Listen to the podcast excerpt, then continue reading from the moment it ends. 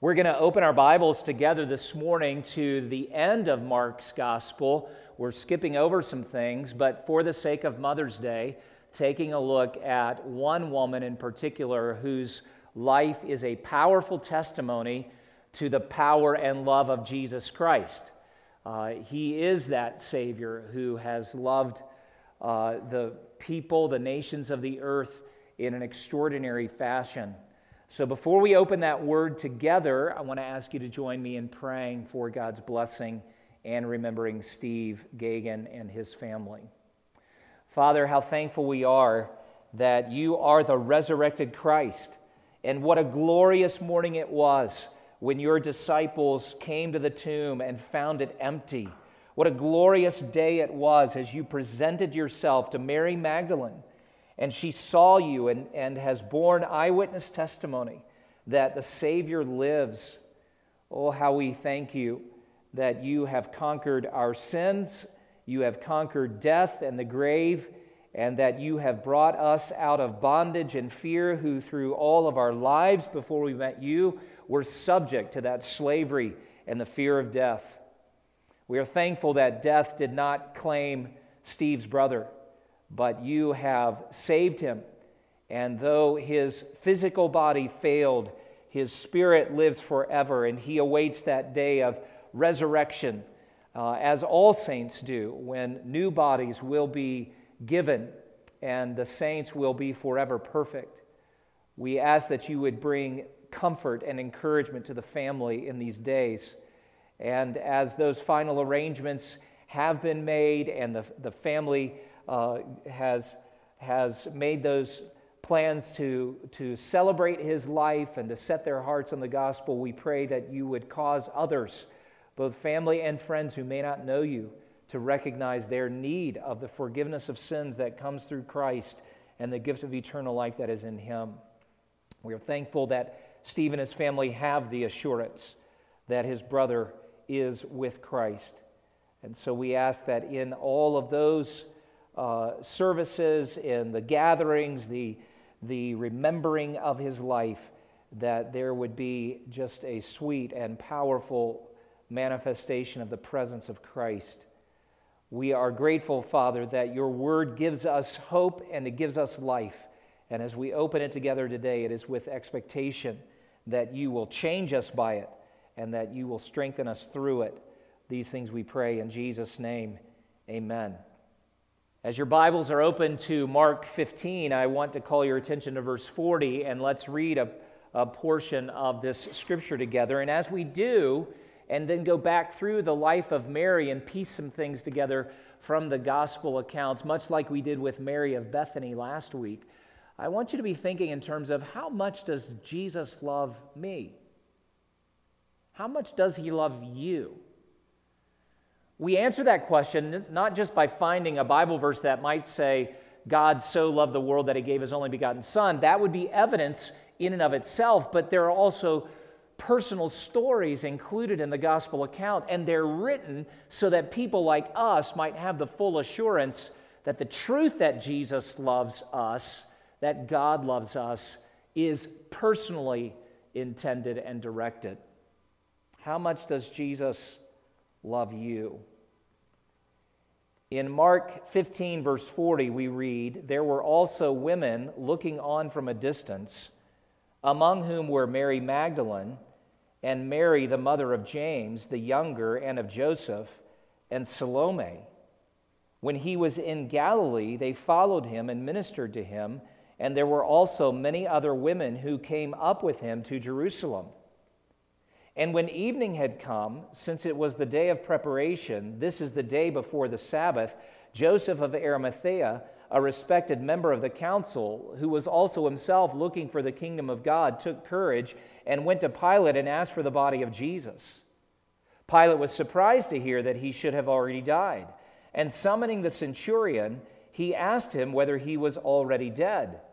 And when he learned from the centurion that he was dead, he granted the corpse to Joseph, and Joseph bought a linen shroud, and taking him down, wrapped him in the linen shroud, and laid him in a tomb that, he had, that had been cut out of the rock, and he rolled a stone against the entrance of the tomb. Mary Magdalene and Mary, the mother of Joseph, saw where he was laid. When the Sabbath was past, Mary Magdalene and Mary, the mother of James, and Salome bought spices so that they might go and anoint him. And very early on, the first day of the week, when the sun had risen, they went to the tomb, and they were saying to one another, Who will roll away the stone for us from the entrance of the tomb? And looking up, they saw that the stone had been rolled back. It was very large. And entering the tomb, they saw a young man sitting on the right side, dressed in a white robe, and they were alarmed. And he said to them, Do not be alarmed. You seek Jesus of Nazareth, who was crucified. He has risen. He is not here. See the place where they laid him. But go, tell his disciples and Peter that he is going before you to Galilee. There you will see him, just as he told you. And they went out and fled from the tomb, for trembling and astonishment had seized them. And they said nothing to anyone, for they were afraid. Now, that's a quite a remarkable account. We've just come through that Easter season where we celebrated the, the resurrection of Jesus Christ. What I want to do is fill in some of the backstory and then even conclude the message in John 20, where he actually records the very personal interaction of Christ with Mary Magdalene. She was named back in verse 40 as one of those women who had gathered to watch the crucifixion. What a horrific time for them. What a time of sorrow and agony. But verse 41 notes of those women that they followed him and ministered to him from Galilee. It's interesting because if you go back through the gospel accounts, you will find a, a similar testimony recorded. It's found in Matthew 27, verses 55 and 56. There were women who had followed Jesus from Galilee, and Mary Magdalene is named specifically in that list. Luke 23, verse 49, records the same truth. Women who had followed him from Galilee stood at a distance watching these things. John 19 records that there were a number of women standing near the foot of the cross. Mary Magdalene is named among them. But it is in Luke's Gospel, chapter 8, that, that I would direct your attention. You can turn there if you would like, because it gives us understanding, a, a little context for why these women would have followed Jesus. So, back in Luke 8, verse 1, we read this Soon afterward, Jesus went on through cities and villages, proclaiming and bringing the good news of the kingdom of God. And the twelve were with him, and also some women who were healed of evil spirits and infirmities. Mary, called Magdalene, from whom seven demons had gone out, and Joanna, the wife of Chuza, Herod's household manager, and Susanna, and many others who provided for them out of their means. Mary Magdalene is named in every one of these Gospels and in similar accounts that have been recorded. Remember last week I said there are actually seven Marys in the New Testament. So again, if it's hard to keep them distinguished one from the other, you're not alone in that effort. I want us to spend some time this morning, though, looking at who Mary was. You know, there are extra biblical writings. We refer to them as the Gnostic Gospels or the Gnostic writings that have put some information out there and it floats around. I, I talked with a friend not too long ago who raised the question if maybe Mary Magdalene had actually been married to Jesus at some point in his life. And certainly there are those who would say, based on some of these writings, it seems she might have been the wife of Jesus. Uh, it's that kind of writing that's given rise to popular books and movies like The Da Vinci Code, or that she was the possessor of secret knowledge regarding Jesus Christ. And there is a, a Gnostic gospel called the Gospel of Mary Magdalene. But if you go back through both church history and the biblical record, there is nothing mentioned there of this kind of relationship with Jesus or of this kind of special spiritual knowledge that this woman enjoyed uh, and, and was privy to. We actually describe teaching such, a, such as this with the term heterodoxy. That means it's teaching of another kind. So there's no biblical warrant for it. Not even the early church fathers would have affirmed this kind of teaching. As a matter of fact, you can go back to some of their writings, and, and they take apart the Gnostic Gospels and, and really set them aside as, as being um, historically inaccurate, if not fictional uh, altogether. So there's no source anywhere that we would rely upon saying maybe she was or maybe she knew. But let's look at what the Bible says, because at the end of the day, the Bible is our rule of faith and practice, is it not? And Mary Magdalene is a beloved follower of Jesus. First of all, a resident of Magdala. That's where we get that uh, second part of what we assume is her name, but it's really not. Magdalene refers to the town she's from. It's not a special place per se, uh, it's just a, Uh, a little village located on the northwest rim of the Sea of Galilee, not far from Capernaum, where Jesus made his home, just north of Tiberias, which was another significant city in that day. As you begin to dig into the scriptures, and we already read some of this in Luke's account, Mary is a recipient of great mercy. In that text that we looked at from Luke's gospel, chapter 8, verse 2, she is referred to as a woman who was healed of evil spirits, specifically from whom seven demons gone out. And to that end, we, say, we would say it was a great mercy. There's nothing in the Gospels that tell us the, the full story of what her life was like prior to this exorcism. We can piece some things together from other accounts that are recorded. And I would, I would note, first of all, that deliverance from, from demons often included several things of a physical nature, of a social nature, and of a spiritual nature. The common manifestations that are recorded in the New Testament include physical disabilities. Matthew records in chapter 9 a, an individual who was uh, demonized and could not speak because of that. You go to chapter 12 and find another individual who was blind because of demon possession.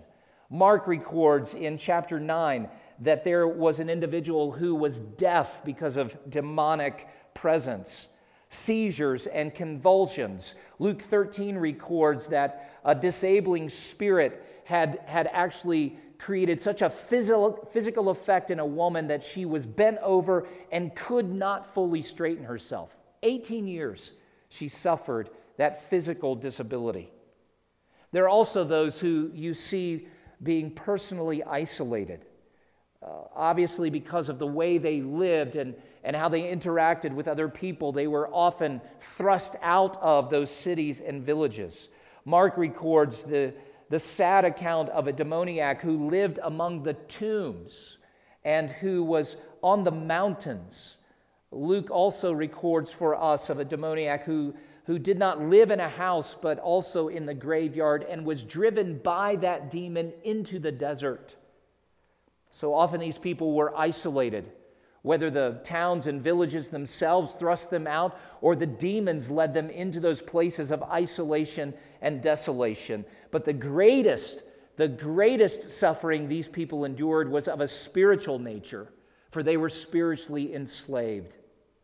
If you turn over to Mark 5 and you look at verses 4 and 5, there the account is recorded of one who had often been bound with shackles and chains, but he wrenched the chains apart. He broke the shackles in pieces as he was under the influence of this demonic spirit. No one had the strength to subdue him, Mark says. And then listen to this Night and day among the tombs and on the mountains, he was always crying out and cutting himself with stones. Those physical cries were not only expression of physical pain, but of great spiritual torment, great spiritual enslavement. He was not his own. He was under the control of a force that he was helpless uh, to expel from his soul. Jesus actually told uh, an account of, of a demonization where, for a time, the individual was delivered.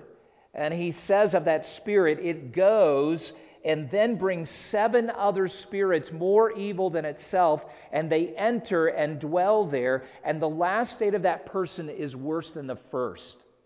And while he doesn't name Mary specifically, you do wonder if, because the account of her life is that she was possessed of seven demons, and then with what Jesus saying, the last state of this particular person being far worse than the initial demonization by one spirit, what was her life like?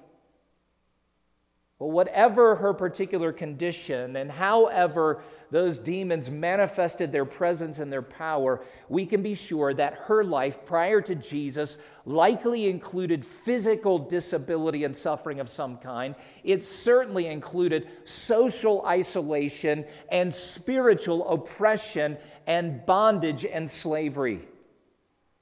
But we happily come to Luke 8, verse 2 and Jesus is the one who is credited with healing her. That is, he was bringing relief to her in every way. She was healed and, and restored not only from the physical effects, but of the spiritual, personal presence of those demons. In one other account where he has exorcised demons from an individual, he says to that man, Go home to your friends and tell them how much the Lord has done for you and how he has had mercy on you. That's why I would say that Mary is the recipient of a great mercy because she was greatly afflicted. As a little brief side note, because I, am often, when, when I speak or, or teach on passages such as these, people would say, Well, do you believe that kind of thing goes on today? And certainly, I, I think anyone whose eyes are open to the spiritual realm and seeking to order their worldview by the Word of God would recognize that this type of activity does go on today. And may I caution you to be careful that just because you have not experienced it, don't relegate it to another time or era or even to a third world country. American Christians have somehow developed an idea, many of them, that this is for another time or place. It's just not us. We're more educated in this, so we're not afflicted. And I fully disagree with that.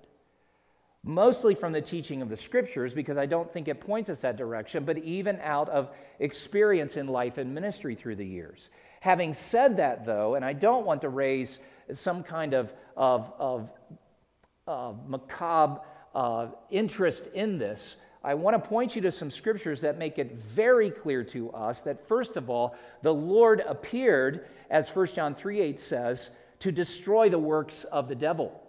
He dealt a severe blow to our adversary. We are taught to wrestle against the spiritual hosts of wickedness in heavenly places by putting on the whole armor of God. And when you strap on that armor, one thing you do is to unsheathe the sword of the Spirit, which is the Word of God. You take up the shield of faith, whereby you quench the fiery darts of the wicked one that come. James tells us in chapter 4, verse 7 resist the devil and he will flee from you. Peter writes in his first letter, the devil prowls around like a roaring lion, seeking someone to devour. Resist him firm in your faith. So there are no special incantations or Christian potions or talismans that we would bring to bear to ward off darkness. No, the chief weapon in our warfare is this very word. We believe it, first of all. We obey it and practice it. We pray it out loud. We plead the powerful blood of Jesus Christ, not only for the cleansing of our souls from the guilt of our sin, but as a covering for protection uh, against this evil one. He hates the work of Christ. He hates the death on the cross. He hates the resurrection doctrine that we would hold to and believe. And so God has called us to wage war, but it is primarily by faith through the word, through prayer, through obedient living. Back to Mary. The healing of Christ had brought physical relief and certainly brought her into a new relationship with Him and likely renewed relationships that were broken by her spiritual dark, darkness and bondage. And, and Jesus had given her life. So she loved Him. So then we begin to make some observations about Mary. She's not only a resident of Magdala, a recipient of great mercy, but she is a disciple loved by Jesus. Now, I'm going to tell you that when I was first developing this outline, I, I actually wrote in, She's a disciple who loves Jesus, and that would be true. But as I continued to review her life story and think about all that had happened, what the, the, the, greater impression, even on my own soul, that I would want to be on yours, is that all of this was actually the result of Christ's love for her. And that's always the way it, it is in our lives. Now, what were the evidences of Christ's love for her? Well, one of those things that becomes apparent as you consider the context of her world is that women were not typically brought into the circle of teaching that a rabbi would gather around himself. We would fully expect a rabbi, as Jesus was, to gather male disciples around him. But what's unexpected is that there were women who were also part of that close circle of disciples. Luke 8 again tells us that the 12 were with him and also some women, and Mary Magdalene is one. We have no idea if she had any family relationships uh, that were close and significant. Was she single? Had she ever been married? Was she widowed? Was she divorced? We just don't know. But it seems likely that Mary did not have some of those immediate family responsibilities that, that would have uh, then in turn freed her uh, to follow Jesus. It's obvious that what Jesus did to make room for her as a woman was out of the ordinary, and it's an evidence of his love. I pause for a moment at, at a, a reality that appears in Scripture like this, and I'm sure many of you ask, as I've asked before, would Jesus have room for me? I'm nothing special. I can't bring something significant to him and offer him in, in service or sacrifice. I mean, as a matter of fact, most of us are, are ordinary people living in fairly obscure places, living inconsequential lives.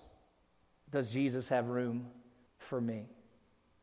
Well, as I said at the outset, there are not only truths in Scripture that would indicate, yes, he does, there are stories like this that are intended to give you an answer. Of course he does. He's always had room for those.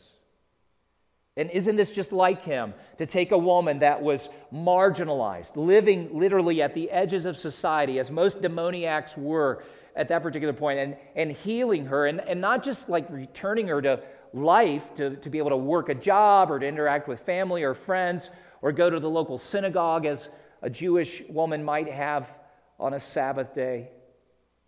He brings her near to himself.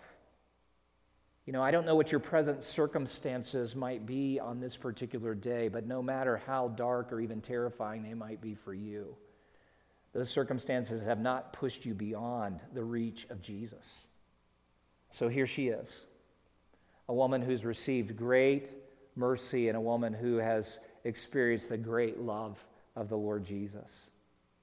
Now go to John 20, though. In the last few minutes uh, of our study of the, of the life of this remarkable woman.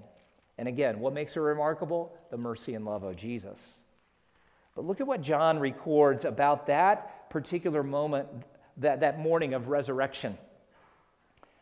She's actually the first eyewitness to see the risen Christ.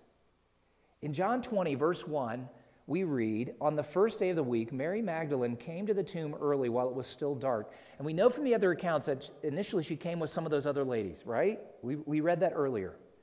But John's focusing in on Mary.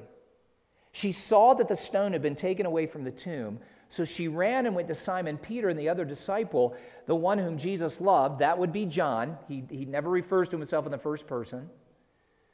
And said to them, they have taken the Lord out of the tomb, and we do not know where they have laid him. So Peter went out with the other disciple, and they were going toward the tomb. Both of them were running together, but the other disciple outran Peter and reached the tomb first. And stooping to look in, he saw the linen cloths lying there, but he did not go in. Then Simon Peter came following him and went into the tomb. He saw the linen cloths lying there and the face cloth which had been on Jesus' head, not lying with the linen cloths, but folded up in a place by itself.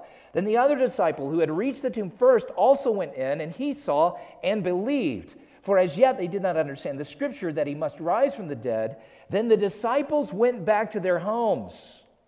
But Mary lingers and apparently is the only one at this particular point. But Mary stood weeping outside the tomb. As she wept, she stooped to look into the tomb, and she saw two angels in white sitting there, sitting where the body of Jesus had lain, one at the head and one at the feet. And they said to her, Woman, why are you weeping? Well, isn't it obvious? From her perspective and, and from ours, if we didn't know how the story really is about to go, we would say, the one who has loved her and showed mercy to her in ways that no one else had ever, had ever shown her before, is gone. Not just that he died a few days before, but now his body has been carried away, dishonored potentially. I mean, who knows what kind of thoughts had, had come into her heart and into her head at that particular point. Her answer to the angels, though, is a sweet and clear testimony of something. Look at this with me, please. Her answer is, They have taken away my Lord. Do you know this is one of just two times in John's gospel where this term Lord appears in this way? The second will be at the end of this chapter when Thomas comes face to face with the risen Christ and refers to him as my Lord and my God. There's so much that's loaded into this statement. When Mary uses this term to refer to Jesus, she would be accurate and correct in saying, He's my Messiah. He is Jesus who saves us from our sins, but she chooses this particular term. I wonder what kind of questions were rolling through her mind after she watched him die just a couple of days before. Probably like us, thinking, how could people kill such a powerful and loving Messiah? I'm sure she wrestled with that thought. Will I ever experience the presence and mercy of Christ the way I have over these last months and years. I wonder if she was even concerned that those demons might return in his absence. We don't know exactly what was in her heart, but we see this sweet testimony that her heart is fully submitted to this one as Lord. It's a term that speaks of him in a position of high authority, as, as one would a master, even an owner. Her soul that had been owned by darkness for so long, now owned by this merciful, loving Savior. What a sweet testimony it is. Why are you weeping? Whom are you seeking? Or, or, um, why are you weeping? And she says, They have taken away my Lord. Look at the next verses. Having said this, she turned around and saw Jesus standing, but she did not know that it was Jesus. Everybody wants to know, how could you not know it's Jesus? Well, She's been sobbing, crying hard. Maybe it's the tears that have blurred her eyes. It does seem that Jesus' physical manifestation changed some after the resurrection. The text doesn't tell us, so we'll just leave it there. Jesus then says to her, Woman, why are you weeping? Whom are you seeking? Supposing him to be the gardener, she said to him, Sir, if you have carried him away, tell me where you have laid him, and I will take him away. Such a, a sweet testimony.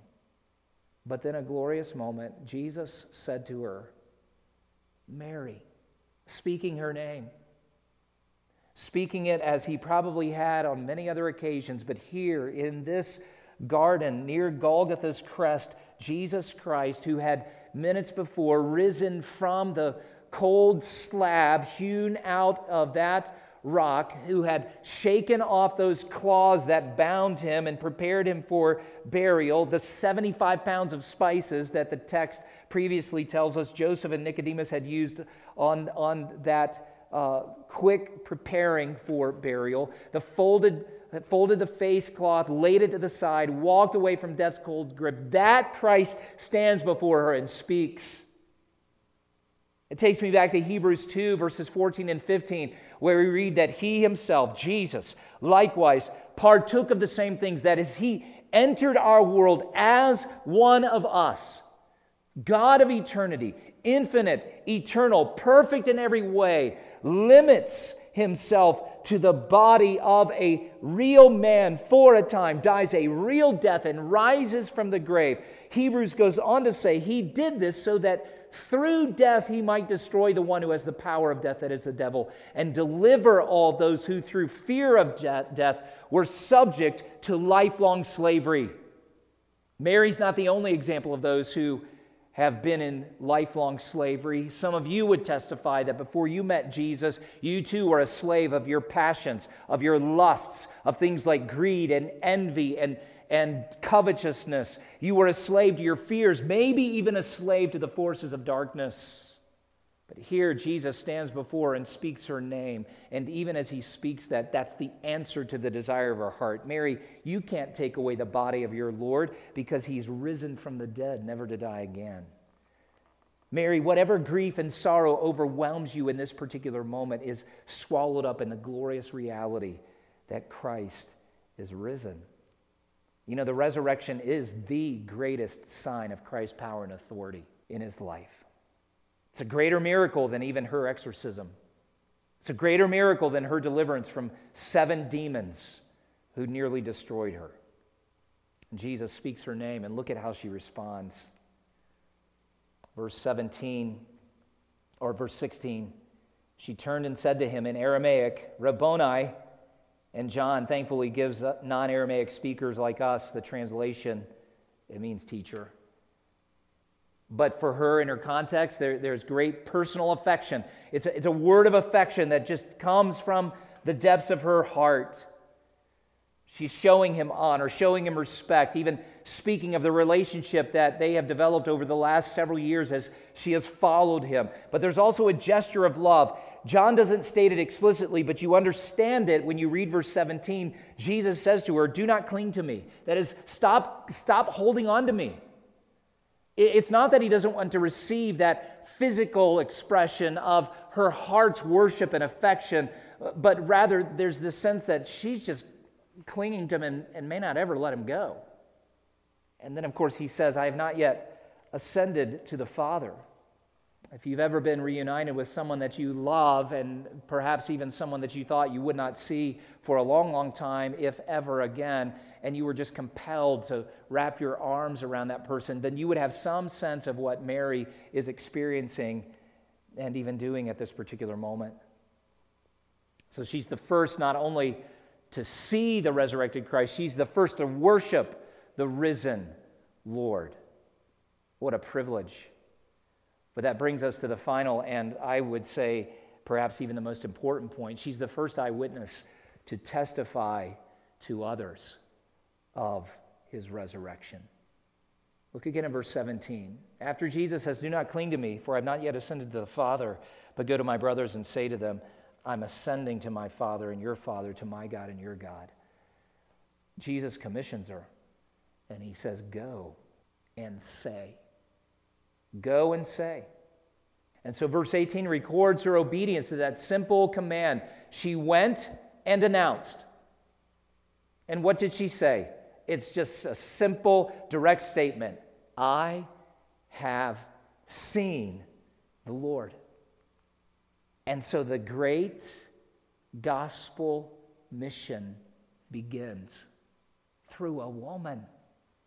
I know that even in our day, women have battled for rights. It's hard for our generation to fathom that there was a time where women could not vote in our country. Praise God, that was overturned and the, and the privilege given. There have been battles all along, women, ladies, haven't there, for, for your rights.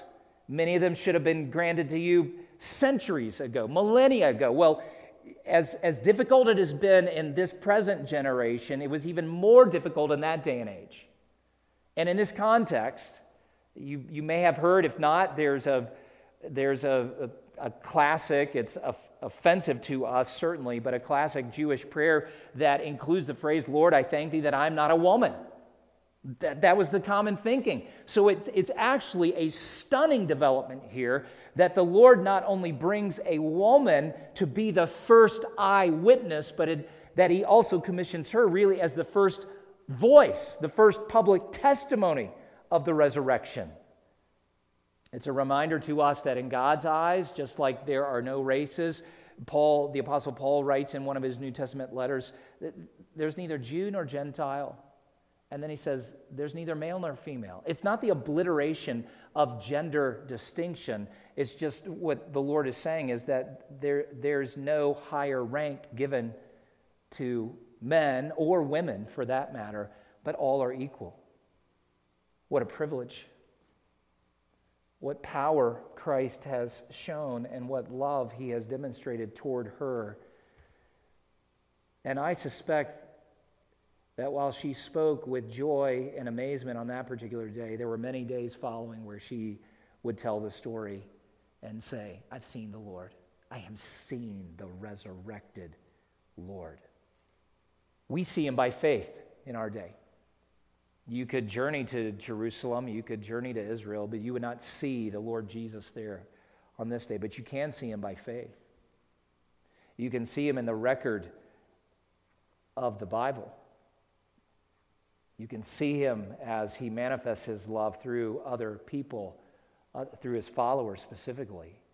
I wonder if you say today with Mary, I have seen the Lord. I've seen him as I've opened the Word. I've experienced his presence as I've communed with him in, in prayer. I've known the power of his shepherding care. I've watched him provide for me through life. I have seen the Lord. If that's true of you today, then your testimony is needed now more than ever. As we think through the scriptures here at the end, I want you to be impressed, first of all, that it's Christ's love that transforms us so completely. God is not coming to you saying, You need to love me more, you need to work harder at this Christian life. No, he, he gets to commands like that, but what he does first is to say, Do you know how much I love you? And Christ's resurrected life the reality of his triumph over sin and death through the cross and, and then coming out of the tomb, that became powerful motivation for Mary and the other disciples of that generation. And so I would say, in the second place, Christ's resurrection is ultimately the greatest motivator for you and for me. Again, we do it by faith. But don't make the mistake of thinking, well, if I had if I could see the risen Lord, then I'd be more motivated to share the gospel or live this life that He's called me to. I don't know that you or I really would because we are reading the eyewitness testimony. We are just the, the latest generation in a long line of generations who have come face to face with the truth that Jesus Christ is the only begotten Son of God sent into the world. So it brings us back. Have you encountered the living Christ? And if so, how has he changed you? What's your story? Your story will be different from mine. Mine is different from Mary's. Mary's was different from Peter's. What darkness dwelling in your soul has Jesus touched? How has he transformed you by his love and power? That's what you need to be communicating with the world around you. It should not matter to us if it's, if it's seven demons that would plague a person physically and emotionally and spiritually, or if there's some other profound sin that, that has you in its in its death grip that you've been delivered from, the resurrected Christ is the one to whom we testify. Some of you, I just feel very strongly that some of you uh, watching today or even seated here in this place with us may be saying, you know what? I haven't even responded to that first call. And maybe you're just on the front side of this and you've been hearing the voice of Jesus through sermons like this or as you've read the word, but you really haven't responded in faith to him saying, I come to you, Jesus, yes. And day after day, he says, Come to me, confess your sin, ask my forgiveness, ask me for the gift of eternal life. Come to me. And to this point, you haven't actually come, but this is the day. So come. The Lord is calling you. But you know, the Lord doesn't call us to come to him and then stop right there. We come, as Mary and many others did, but it's also with a view that we would be changed so that we can turn around and go and tell. And the Lord is calling some of you not just to come to Him again by faith, but to go from the cross and empty tomb to share the good news. To say, in your own words, I've seen the Lord. What a story. And we've really only just been given the Cliffs Notes version, haven't we? I can't wait to hear the full account from Mary herself when we arrive in heaven one day. But for now, this is the powerful word of the Lord, and it's enough. For Mary, her story really began before this day, but it just comes to this climactic moment of encountering the risen Christ, and from that she says, I've seen the Lord. Can you say that today? I have seen Jesus. I've heard his voice. I've opened my heart to his lordship. Let's pray together. Father, we are so thankful that from Genesis to Revelation, you have included stories of, of not just ordinary people, but even some who lived under extraordinary, uh, difficult circumstances that robbed them of any hope whatsoever. Some whose sin was so, so great that they, they thought they could never find peace with God. Some whose physical afflictions were so painful and difficult that they would they despaired of having another ordinary day of health. And some, like Mary, who were under the domination of spiritual forces that were, could not even be fully understood and, and could not be uh, conquered in her own power, and yet you came, Lord Jesus, and you gave her deliverance, and you've given thousands upon thousands of others deliverance of all kinds through the ages. Oh, how we ask that this would be a day of deliverance from sin, a day of deliverance from guilt, from fear, and that in place of those life enslaving experiences and, and thoughts and trouble, that you would replace it with life in Christ. With the confidence that we can be forgiven for all of our sins, the confidence that, confidence that there is a gift of eternal life that comes by your grace, with the assurance that you are the living God, the one in whom we may say, of whom we may say, This is my Lord. So let the great realities of Jesus rest upon our souls today, that we too, like Mary, may be able to say, I've been changed by this powerful love. I'm motivated by this extraordinary, miraculous resurrection. I have seen the Lord. These things we pray in Jesus' name. Amen.